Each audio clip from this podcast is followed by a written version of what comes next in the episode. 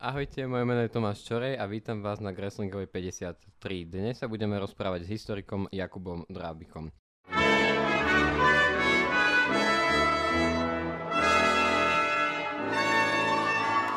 Tak pán Drábik, rozprávame sa v tom istom týždni ako najvyšší súd a rozhodol, že Marian, Marian Kotleba je vinný v prípade šekov s tou notoricky známou sumou 1488 eur, ale namiesto 4 rokov a 4 mesiacov nepodmienečne teda dostal v úvodzovkách len 1,5 ročnú podmienku, lebo súd prekvalifikoval tento čin na prečin prejavu sympatie k hnutiu smerujúcemu k potlačeniu základných práv a slobôd tak čo, málo?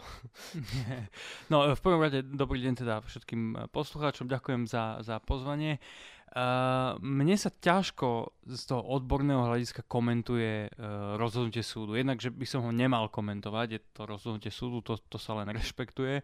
Uh, čiže z toho odborného hľadiska ako keby neviem, č- čo k tomu povedať. M- môj osobný názor je, že to nie je úplne šťastné rozhodnutie.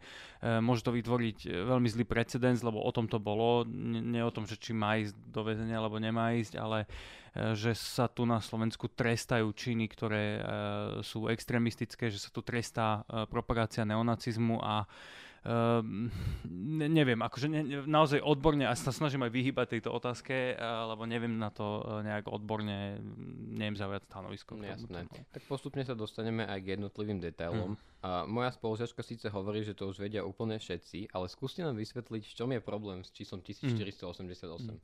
Je, to, je to jedna z najznámejších neonacistických šifier. Uh, neonacisti a vôbec fašisti ako celok, aj neonacizmus je jedna ako keby, že súčasť tej rodiny fašistických hnutí. Uh, všet, oni majú založenú, veľká časť tej propagandy je založená na rôznej symbolike. Toto vychádza ešte z rôznych psychológov od, od uh, Mulbergera a ďalších, ktorí vlastne akože nacisti strašne radi čítali.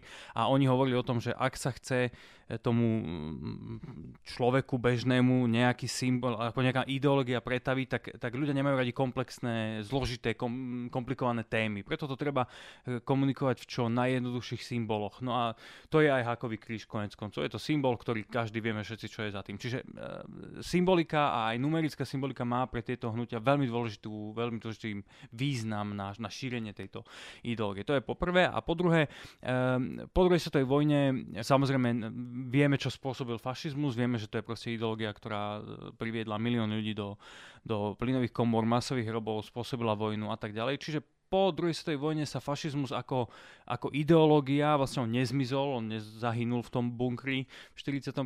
On, on pokračuje ďalej, len, len uh, sa našiel v vyložene nepriateľskom prostredí. Obe, oba bloky, aj ten východný, aj ten západný, uh, si zakladali legitimitu svojej moci na tom, že porazili fašizmus. Aj, aj ten východný blok tvrdil, že my sme tí antifašisti, ktorí to porazili, aj ten západný. Čiže E, fašisti, tí skutoční fašisti mali veľmi ťažkú úlohu po vojne, že čo teda, akým spôsobom môžeme ďalej pracovať, rozvíjať tú ideológiu a hlavne ju propagovať. A preto si vymysleli sieť takých, takých e, symbolov a 1488 je práve jeden z nich. 88 e, znamená teda 8, 8 písmeno abecedy je H, čiže je to akože dve Hčka a to má symbolizovať ten, ten pozdrav nacistický Heil Hitler. No a 14 je veta známeho takého amerického rasistu Davida Lejna, ktorá je inšpirovaná zase jednou vetou z Mein Kampfu a e, ja presne z nej si nepamätám, ale parafrazujem, hovorí, hovorí o tom, že treba chrániť e, biele deti a budúcnosť vôbec e, bielej rasy. Mm. Čiže to, toto je, akože vieme, čo to znamená a je to, je, použitie tých symbolov, to je charakteristické pre tieto hnutia z tých dôvodov, ktoré, o ktorých som hovoril. Mm, no teraz ste povedali jednu vec, ktorá mi príde veľmi zaujímavá, mm. že k odkazu porazenia fašizmu sa po 45. hlásil ako východ, tak aj západ. A ono to trošku súvisí aj s tým, na čo som sa chcel opýtať a, a na čo som sa dočítal v úvode vašej knihy, hmm. že, že s definíciou fašizmu to vôbec nie je také ľahké a dokonca je to vlastne pomerne ťažké, mm-hmm. a, pretože žiadna ucelená neexistuje ale teda vy mm, vraj máte nejaké riešenie a ponúkate nám svoju vlastnú. Uh, ucelené, práve že ucelený existuje niekoľko a to je práve ten, okay. uh, ten problém. Uh, to riešenie, ktoré ponúkam vlastne nie je úplne celkom moje riešenie, to je riešenie ako keby, že celej školy, už teraz to môžeme o tom hovoriť o, ako o škole alebo, alebo prúde v historiografii, Um, de, problém s definíciou fašizmu je, alebo problémov je niekoľko. V prvom rade uh, na ten fenomén ako taký sa môžeme, tak ako na akúkoľvek inú ideológiu, pozerať z rôznych pohľadov. Z, ja neviem, z ekonomického, psychologického, sociologického, rôzne. Existuje aj definícia jedného psychologa, ktorá hovorí o tom, že fašizmus je um, úchylkou alebo sexuálnou poruchou mužov, ktorí akože ne, nemajú dosť priestoru na svoje fantázie sexuálne a tak sa uchylili k, k fašizmu. Je, je to z 30. rokov a akože v mainstreamovej uh, historiografii nie je akceptovaná ako, a asi ako to dobrá. úplne aj preto, lebo veľa fašistiek bolo aj A bolo aj žien, presne tak. No ale na ten fenomén sa dá akože pozrieť z, každej, z rôznych strán a, a z každej strany vidie niečo iné. Uh, fašizmus nemá svojho Karla Marxa alebo mhm. Adama Smitha, nejakého veľkého ideológia, ktorý by prišiel s nejakou knihou, ktorá by povedal, že toto je proste, toto je ekonomické usporiadanie, ktoré vlastne je to, čo je fašistické. Fašizmus sa objavil pomerne neskoro. Jeden taký americký historik Juan Linz hovoril, že je to latecomer, akože neskoro prišelec. A keď prišiel, tak už vlastne ostatné ideológie boli etablované. Už bol socializmus so svojimi doktrinami, liberalizmus, konzervativizmus a ďalšie. A fašizmus jednoducho musel si niekde na tom politickom spektre nájsť svoje miesto a tak sa nejak definoval skôr negatívne voči ostatným ideám, že je antikomunistický, antikonzervatívny, antiliberálny a tak ďalej. Čiže je veľmi ťažké ako keby že zistiť, že čo, čo vlastne ten fašizmus uh, je. Zároveň tie, tie hnutia jednotlivé sa správajú mnohokrát veľmi uh, pragmaticky v tej, v tej svojej činnosti. Že je veľmi ťažké preniknúť do toho, čo je vlastne fašistická ideológia. Jedna vec je program fašistický, ale to je v podstate čokoľvek, čo si fašisti myslia, že im prinesie moc, preto aj akože bádatelia už roky hovoria o tom, že netreba že ignorovať, ale netreba sa príliš sústredovať na politický program fašistických hnutí, mm. pretože ten je úplne irrelevantný, mm. že ten si tam, tam, tam si dajú čo chcú. Treba sa pozrieť na to, čo je ideológia. No a uh, tá, tá fašistická ideológia ako keby um, zachytiť, že čo to vlastne je, bolo predmetom diskusí historikov už dekády a nevedeli sa dohodnúť. Uh, aj kvôli tomu druhý problém veľký s fašizmom je, že, že v každom národe ako keby on je, on je také dieťatko, uh, škaredé dieťatko nacionalizmu a každý nacionalizmus v každej krajine je logicky iný. Hej. Slovenský nacionalizmus bude asi iný než maďarský. Bude mať iné ciele, inú históriu, inú geopolitickú situáciu, iné kultúrne uh, záležitosti. Čiže je veľmi ťažké ako keby že destilovať z toho, čo vidíme, to, čo je skutočné jadro tej uh, ideológie fašistickej. No ale v 90. rokoch prišiel ako keby so svojou definíciou uh, môj učiteľ z Oxfordu Roger Griffin a ten definoval veľmi komplikovaným jazykom e, fašizmus ako e, politickú ideológiu, ktorej tým, tým jadrom je e, palingenetická forma populistického ultranacionalizmu. Mm-hmm. Čo tým chcel povedať je, prvý, prvá veľmi dôležitá vec, ktorú on urobil ako historik, je, že e, začal sa pozerať na fašistov e, očami fašistov. Ne? Že, e, do tej doby, až do 90. rokov, vš- máme k tomu fašizmu všetci taký odpor, hej? že vieme, že to je niečo, niečo zlé, toho sa netreba ani dotknúť, nejak to tak, akože všetkým nám to smrdí, proste je to ne- nechutná záležitosť, takže všetci sa snažili pozerať na fašizmus z pohľadu buď e, e, oponentov, antifašistov, alebo z pohľadu obeti fašizmu. A tak ako pri všetkých ideológiách, vy sa nikdy nedozviete o tej ideológii, že čo to je, od jej oponentov. Hej. Mhm. Ak sa chcete spýtať, ak chcete vedieť, čo je liberalizmus, musíte sa spýtať liberálov a liberálok. Ak chcete vedieť, čo je feminizmus, musíte spýtať e, feministov a feministiek. Hej.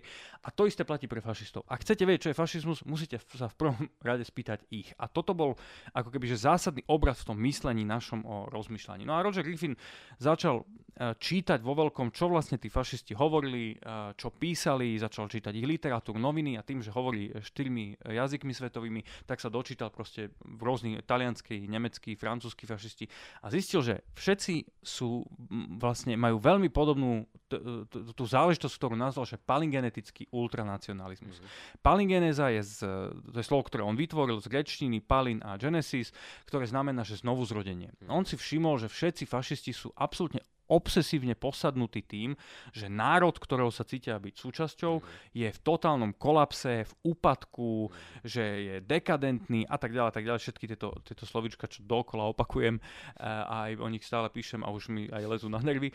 No ale oni ako keby, že nepozerajú na to so stoickým kľudom, hej, že pada nám tu národ, je nad priepasťou a za chvíľu zomrieme, ale oni sami seba vidia ako tú vyvolenú elitu národa, ktorá dokáže tento úpadok zastaviť a prinavrátiť, ako keby, že znovu zrodiť ten národ, obrodiť ho hej, a vrátiť akože ten, ten zlatý vek toho národu. Čiže Mussolini sa vracal k rímskej ríši, Hitler k tretej ríši, tretia ríša ako prvá, druhá, tretia, čiže oni akože obnovia ten, ten, ten, ten, ten zlatý vek toho. No. A zároveň je tam um, veľmi dôležitý ten ultranacionalizmus, čož je vlastne nacionalizmus dotiahnutý do úplného extrému. E, fašisti majú predstavu o organickom národe, teda ako keby že nejakom žijúcom celku. Aj podľa fašistov môže byť národ chorý, zdravý, prisudzujú mu ako keby že ľudské vlastnosti, pretože ho vnímajú ako organický celok a každý jeden človek je vlastne len súčasťou toho veľkého celku hmm. a má pracovať pre dobro toho celku. Preto aj z tohto vychádza vlastne to ich potlačanie individualizmu, neznášajú ten liberálny individualizmus, pretože pre nich je to, to je to, čo škodí tomu národu, pretože my sa všetci máme obetovať pre ten národ, ktorý je žijúcim celkom. No a to znovuzrodenie uh, sa dá podľa fašistov urobiť len jedným spôsobom a to je očistou národa od nepriateľov. Hej? Lebo ten úpadok predsa si nespôsobil národ sám. Národ je skvelý, tí, tí ľudia, ktorí sú súčasťou toho národu, sú proste najlepší národ, sú, sú vyvolená rasa, čo len chcete, sú najlepší a za ich problémy predsa nemôžu oni, ale niekto iný, kto tu škodí. A to, to je ten nepriateľ, ktorý tam musí byť a od ktorého treba očistiť ten národ. V, v, tej, v, tej, v tom biologickom rasizme nacistickom hovoril Hitler neustále o tom, že ten národ je vlastne telo, Volkskörper, národné telo a tí nepriatelia, takže Židia, komunisti, liberáli, demokrati, to je ako keby, že rakovina, ktorú treba vyrezať z toho národného organizmu. Hej. E, českí fašisti hovorili o úli so včeličkami, kde sme všetci včeličky a trúdiky a pracujeme pre dobro toho úla a zároveň sú tu nejakí nepriatelia, nejaké choroby v tom úli, ktoré treba, ktorých sa treba zbaviť. Čiže toto je ako keby, že podstatou toho fašizmu uh, a, a, a to je ako keby že aj, aj základom tej definície toho Rogera Griffina. No a on touto svojou definíciou vlastne uh, vytvoril alebo spustil tú celú novú uh, školu, ktorú on potom nazval ako keby že New Consensus, pretože on si všimol, že tento kultúrny uh, náhľad na fašizmus a, na, a snaha o definovanie fašizmu cez ideológiu a cez tú, tú predstavu tých fašistov, že ten národ je ohrozený a treba ho obrodiť, že čím ďalej, tým viac historikov ako keby že začalo o tom, v, tom, v tomto duchu pracovať a definovať ten fašizmus. A dnes je to vlastne absolútne mainstreamová e, škola, samozrejme nie je jediná, mm. ešte sú významná je marxistická škola, ktorá hovorí o fašizme ako poslednom štádie kapitalizmu, akože keď už kapitalisti strácajú moc, mm. cítia, že pod váhou tej revolučnej triedy e, strácajú moc, tak odovzdajú moc do rúk fašistom, ktorí sú vlastne najradikálnejší prejav e,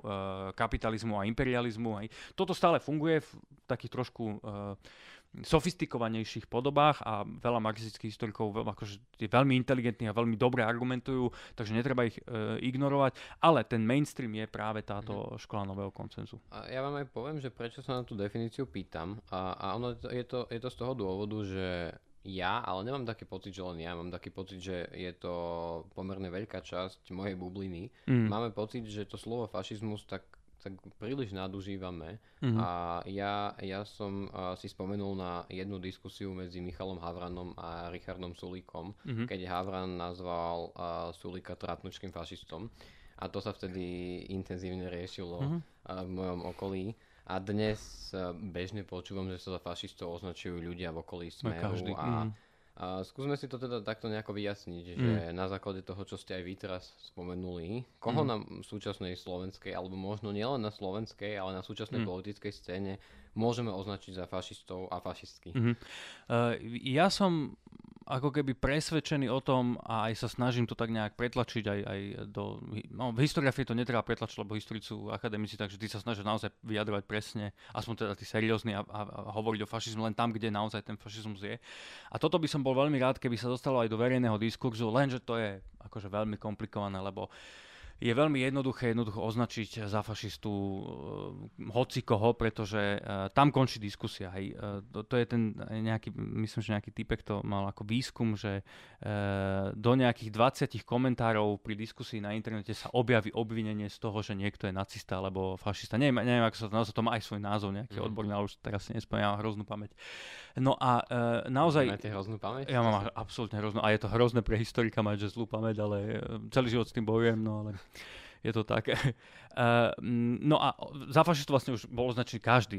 Prezident Kiska, teraz prezidentka Čaputová, Fico, uh, Putin je označovaný za fašistu. Ja, ja, ja, chcel spýtať. No, no, ja, ja si myslím, že by sme mali byť o mnoho opatrnejší pri narábaní s tým uh, termínom, pretože ako náhle uh, sú všetci fašisti, tak potom nie je nikto fašista. Mm. A toto je mimochodom aj ako keby, že uh, um, uvedomila snaha fašistov po roku 45 toto robiť. Uh, aj sú intelektuáli fašistickí a ideológovia, ktorí o tom vyložene hovorili. Alain de Benoit, francúzsky uh, taký intelektuál, mo- možno by sme mož- mohli nazvať aj fašistickým, hovoril o tom, že uh, majú, má sa toto, tento termín ako keby že začať nadužívať, lebo, lebo tým pádom sa oni môžu skryť za túto, ne, tam aj vzniká ten výrok, ne, že ano. fašisti po vojne budú antifašisti, antifašisti sa budú nazývať fašisti. Dokonca ja a... som v jednom, jednom rozhovore s vami čítal ten jeho výrok, že Francúzsko má najhlúpejších fašistov na svete, lebo o sebe tvrdia, že sú fašisti. Áno, presne tak, chodia v uniformách, pochodujú s faklami a tým pádom je veľmi jednoduché ich identifikovať, že á, tak toto sú fašisti,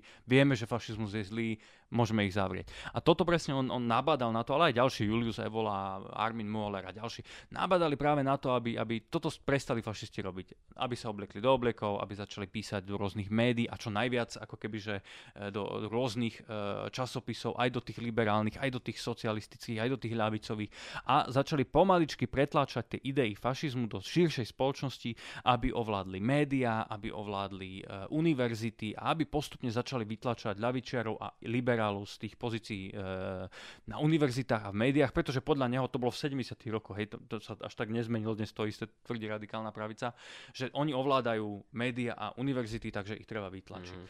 Čiže e, to nadužívanie toho termínu ja, ja považujem za veľmi, veľmi zlé, ale už som ako keby, že za tie roky, čo sledujem verejnú diskusiu, pochopil, že asi to nebude také mm. uh, jednoduché. A kto je teda ten fašista, alebo kto je tá fašistka na našej politickej scéne? No u nás tie, definičné kritéria, skutočné definičné kritéria naplňa Marian Kotleba a jeho strana LSNS. Tam je to v podstate akože jasné. Keby sme tú stranu uh, zobrali a dali do 30 rokov s tým istým programom, s tými ľuďmi, tak je to jasný príklad proste fašistickej strany. Uh, okrem nich už to je o mnoho komplikovanejšie. Mm-hmm. Tam už mohli by sme uh, sa baviť o nejakých miniatúrnych hnutiach, ako je slovenské hnutie obrody, ktoré vlastne má definíciu fašizmu vo svojom názve, hej, slovenské hnutie obrody, hej, mm-hmm. to, je, mhm. to, je, to je priamo, akože skoro až definícia. Uh, áno, áno, áno. Um, a ďalšie drobné hnutia, ale napríklad sa ma veľmi často pýtajú ľudia na, na republiku mm-hmm. ako stranu, že či je teda možné označiť za fašistickú. Uh, zatiaľ ako keby, že z výrokov tých politikov veľmi si dávajú pozor na to, čo hovoria, e, z dokumentov, z programu to, tej, tej strany, alebo teda to, čo by sa asi cca dalo nazvať program, uh, ak vôbec môžeme hovoriť o nejakom programe v tejto strane, tak uh, nič nenasvedčuje, že by boli usvedčiteľní z toho, že sú, že sú uh, fašisti. A je, je to taký ten akože ďalší level a zároveň ako po roku 45 uh, to začína byť vôbec s tým fašizmom veľmi, veľmi komplikované, pretože my sme pôvodne uh, aj na, na, na tých konferenciách s tými mojimi fašistológmi uh, uvažovali nad tým jeden môj známy písal uh, dizertačnú prácu, kde sa snažil ako keby že vytvoriť takú, taký strom, kde bol akože kmeň bol fašizmus a ako sa rozvíjal do rôznych fóriem, nacizmus, neonacizmus, neofašizmus, uh, ústašovci a tak ďalej.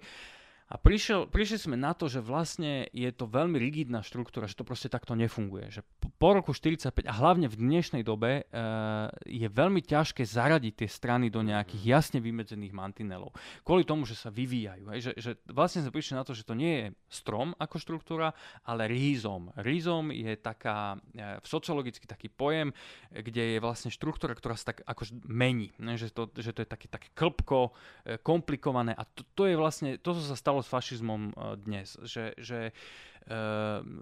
jeden príklad za všetky, Jobbik v Maďarsku. Ten začal vyloženie ako neonacistická strana so všetkým, čo k tomu patrilo. Gábor Vona, líder a zakladateľ strany, písal, písal, písal predhovory pre maďarské vydanie Juliusa Evolu a, a ďalšie proste jasný príklad bez nejakých vážnych akože pochybností by sa dali o označiť za, za fašistov.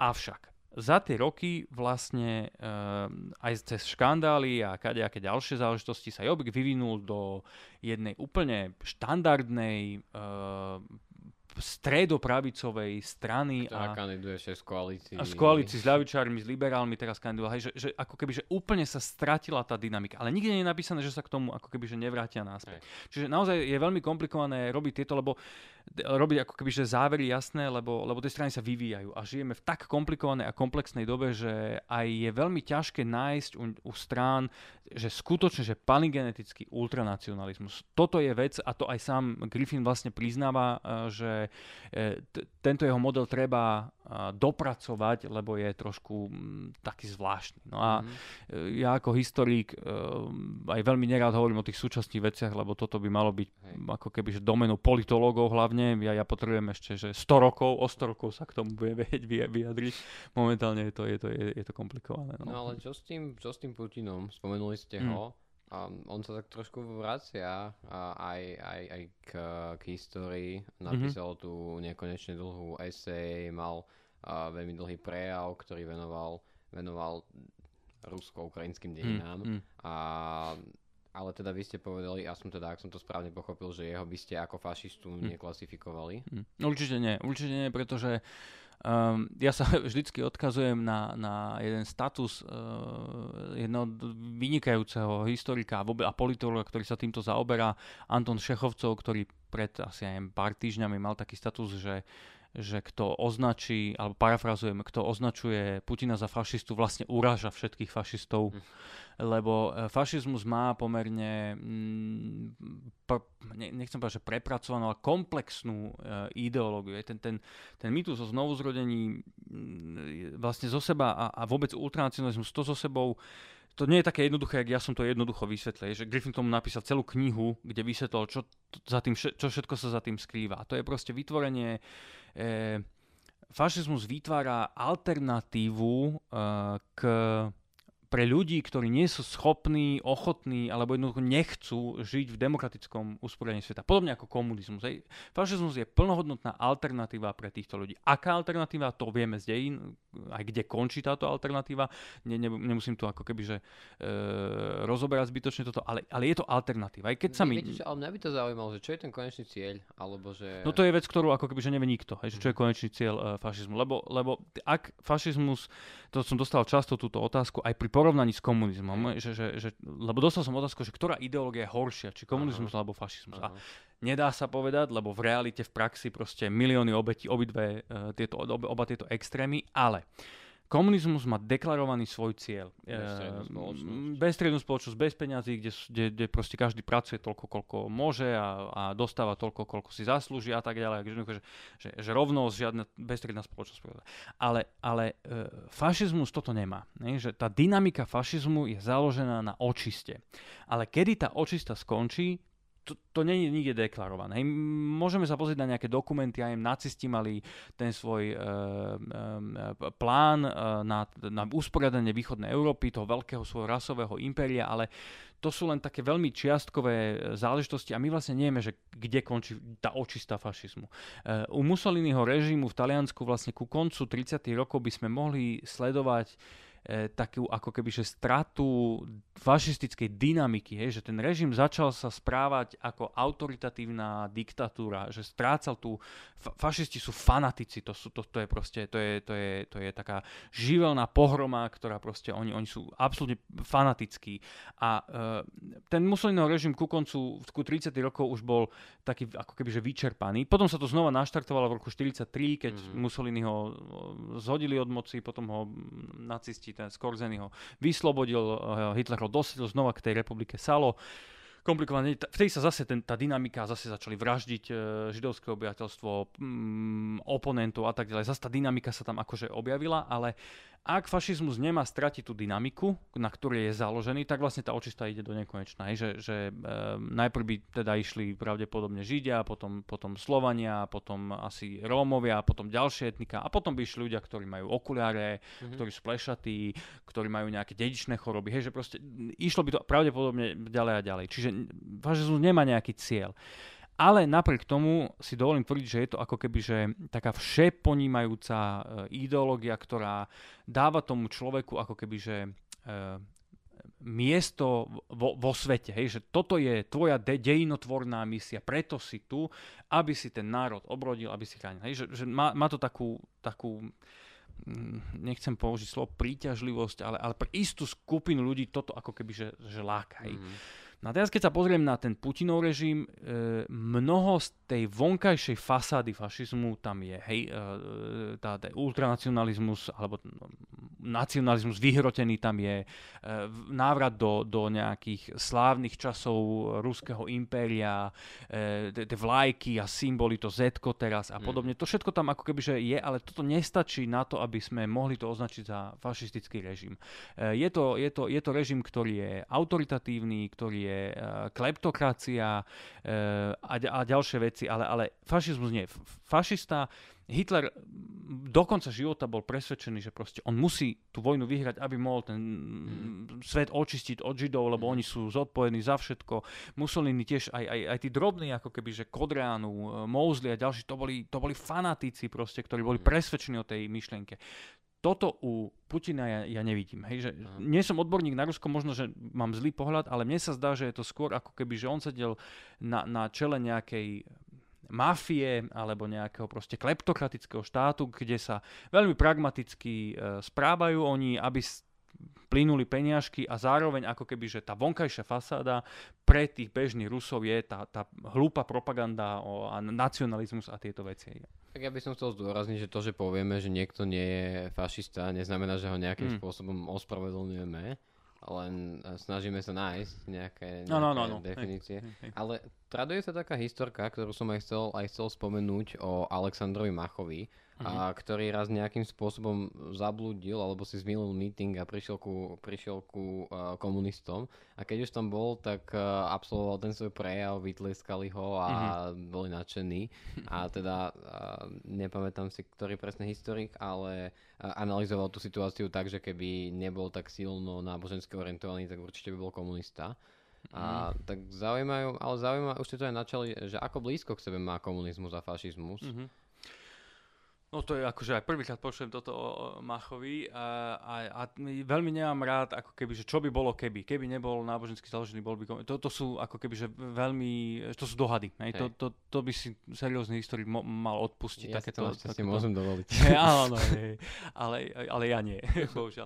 No, um, ako hovorím, oni majú spoločné to, že sú to alternatívy, obe sú alternatívy k demokratickému usporiadaniu. E, našli by sme tam, obe, sú, obe sa snažia o totalitný systém, kde vládne nejaká, nejaká e, jedna strana, jed, jednostranický režim, kde pluralitu nepotrebujú, hej, lebo um, vo fašizme vlastne uh, na čo je viac strán, keď vlastne všetci sme jeden národ, ktorý, ktorý ťaha za jeden povraz a, a e, jednoducho tá strana a vodca, ktorý je vševedúci a on to vie, on to celé riadi. Nepotrebujeme pluralitu, lebo proste strana vie, čo je dobré a všetko ostatné, to sú tí nepriatelia. Hej? Všetci aj, aj, aj v kultúre. Proste my vieme, ktorá hudba je správna, my vieme, ktoré filmy sú dobré a tak ďalej. Tak.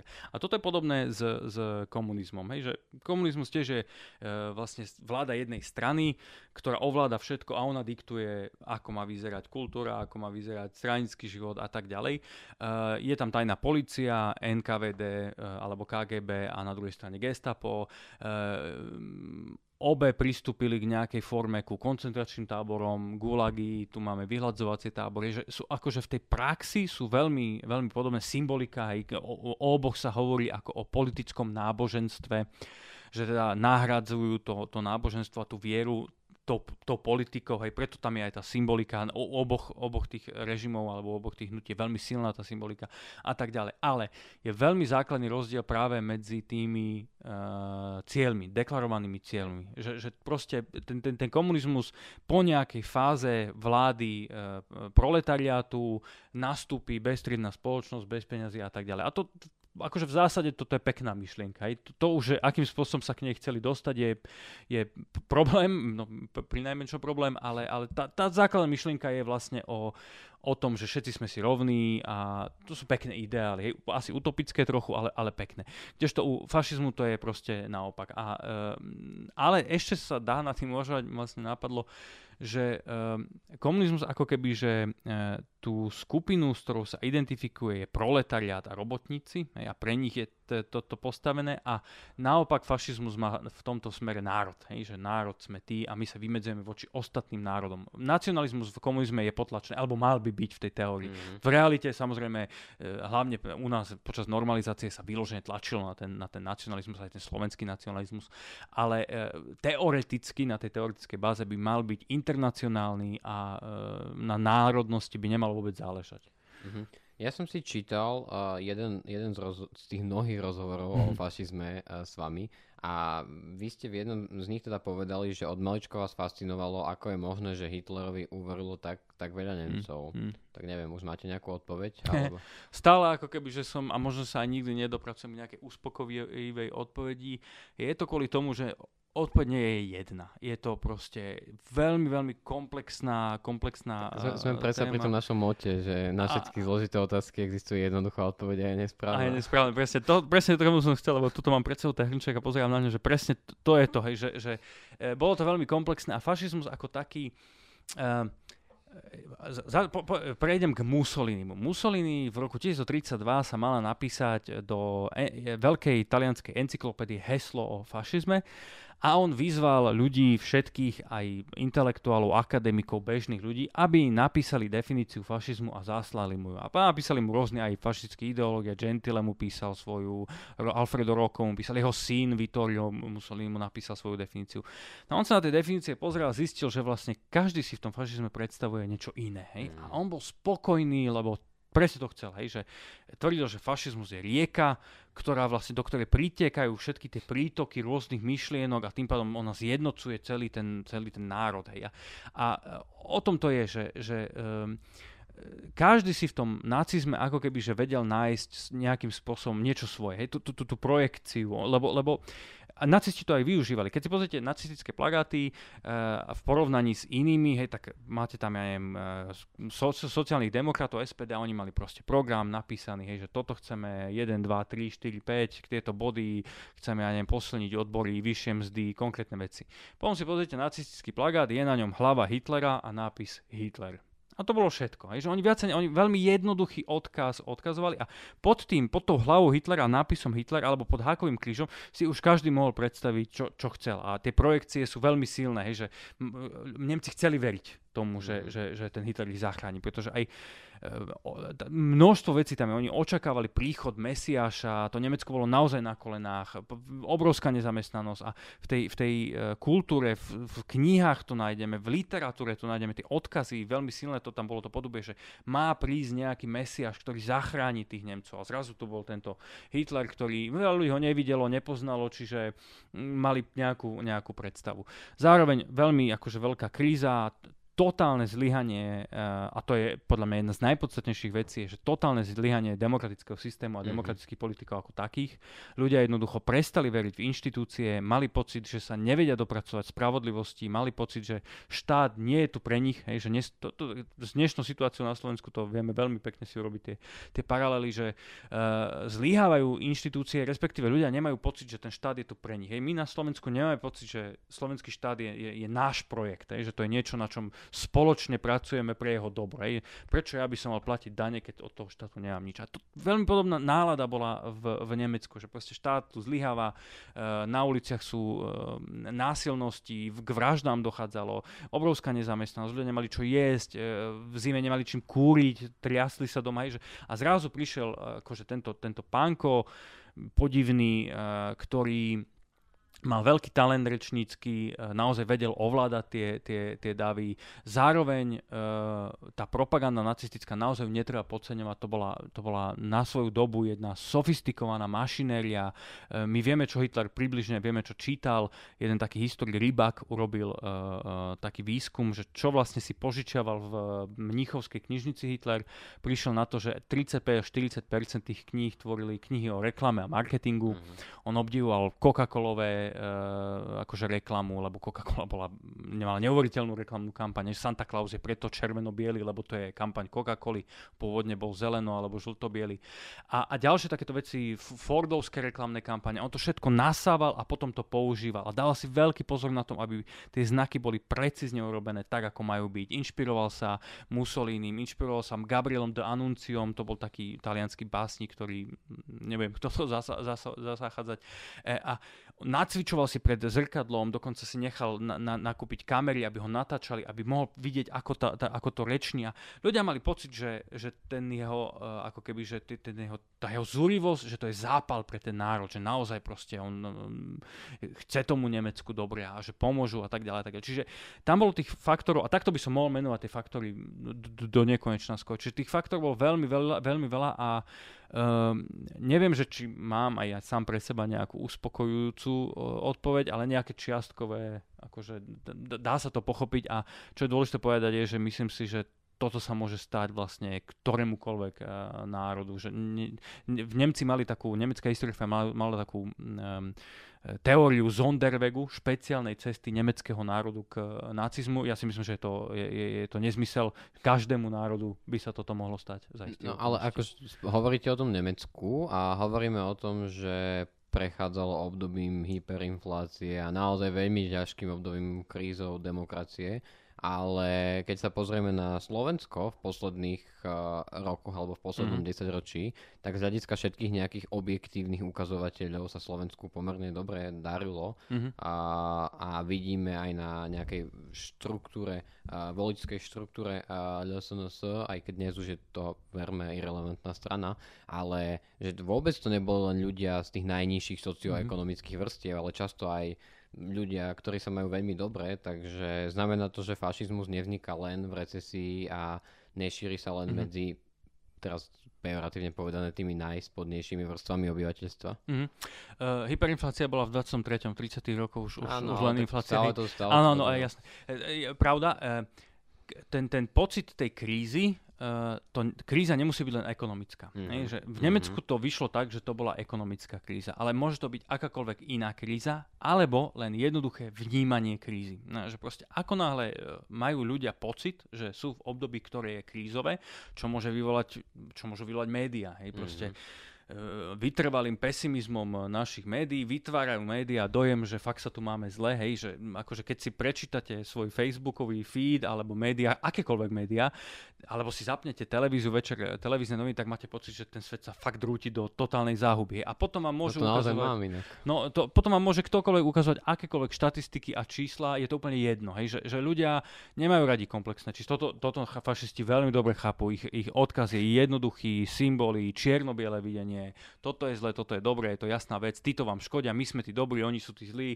a tak ďalej, také jednoduché symboly. A potom, že ukážete, že HDP nám rastie, e, životná úroveň nám rastie, každý vám povie, že ale je blbosť, veď ja vidím vo svojom okolí, hej, a, a ľudská pamäť, ja o tom viem svoje, je veľmi, je, je veľmi ako keby, že ne, ne, nedobrá alebo neefektívna záležitosť. My si zle pamätáme veci a to máme ako historici.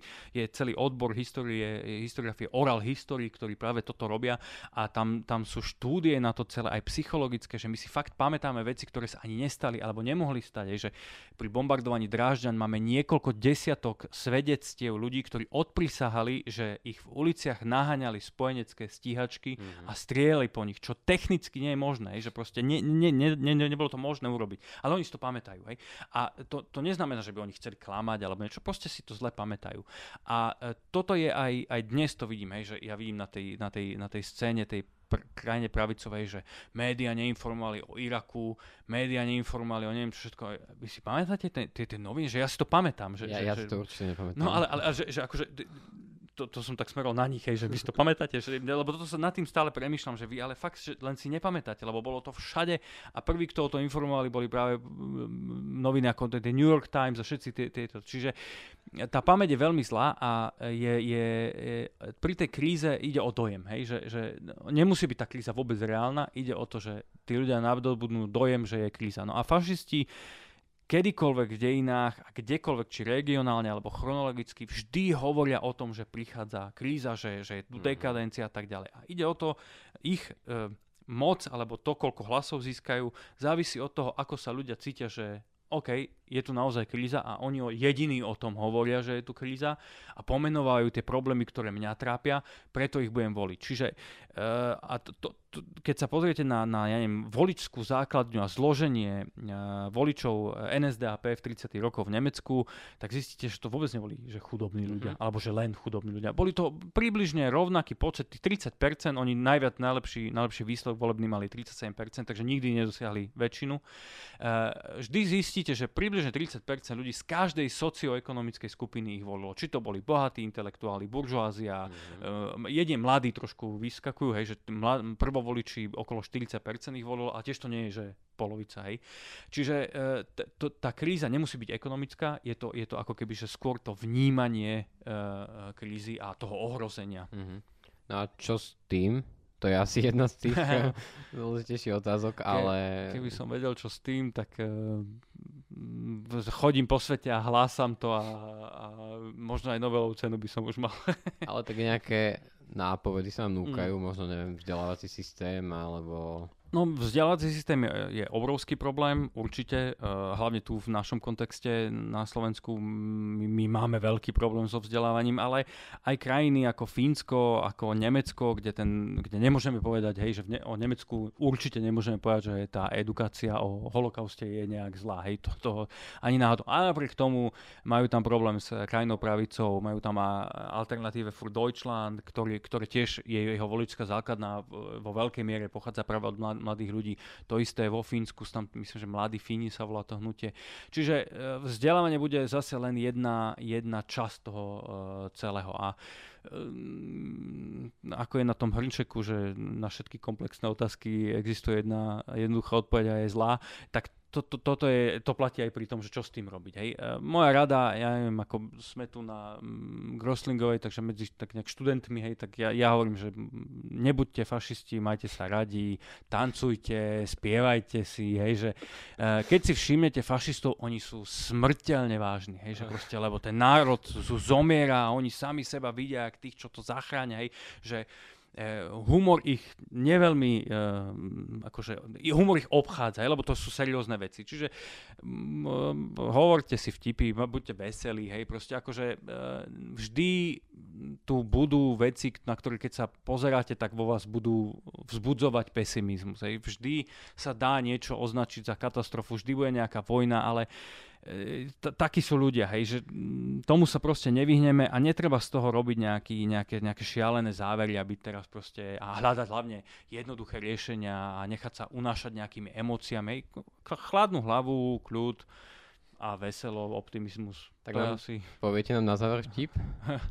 No, ja žiadne vtipy neviem, dobre, ja viem len, ja mám jednu veľkú smolu, že tým, že riešim fašizmus a antisemitizmus, tak na konferencii sa stretávam s ľuďmi, ktorí riešia, hej, že holokaust a tam padajú tak strašné antisemické vtipy, že ich fakt nemôžem akože dať tu, lebo ja, ja už som aj uvažoval nad tým, že by to bola dobrá e, psychologická akože sonda alebo štúdia, že prečo akože najbrutálnejšie vtipy padajú od, od ľudí, ktorí riešia holokaust, od, od židovských, izraelských vedcov, hej, tí, tí, tí, tí dávajú také vtipy, že všetci sa smejú okrem Nemcov, hej, nemeckí väčšinou sú takí, že oh, Maria, to by sú fakt nemali.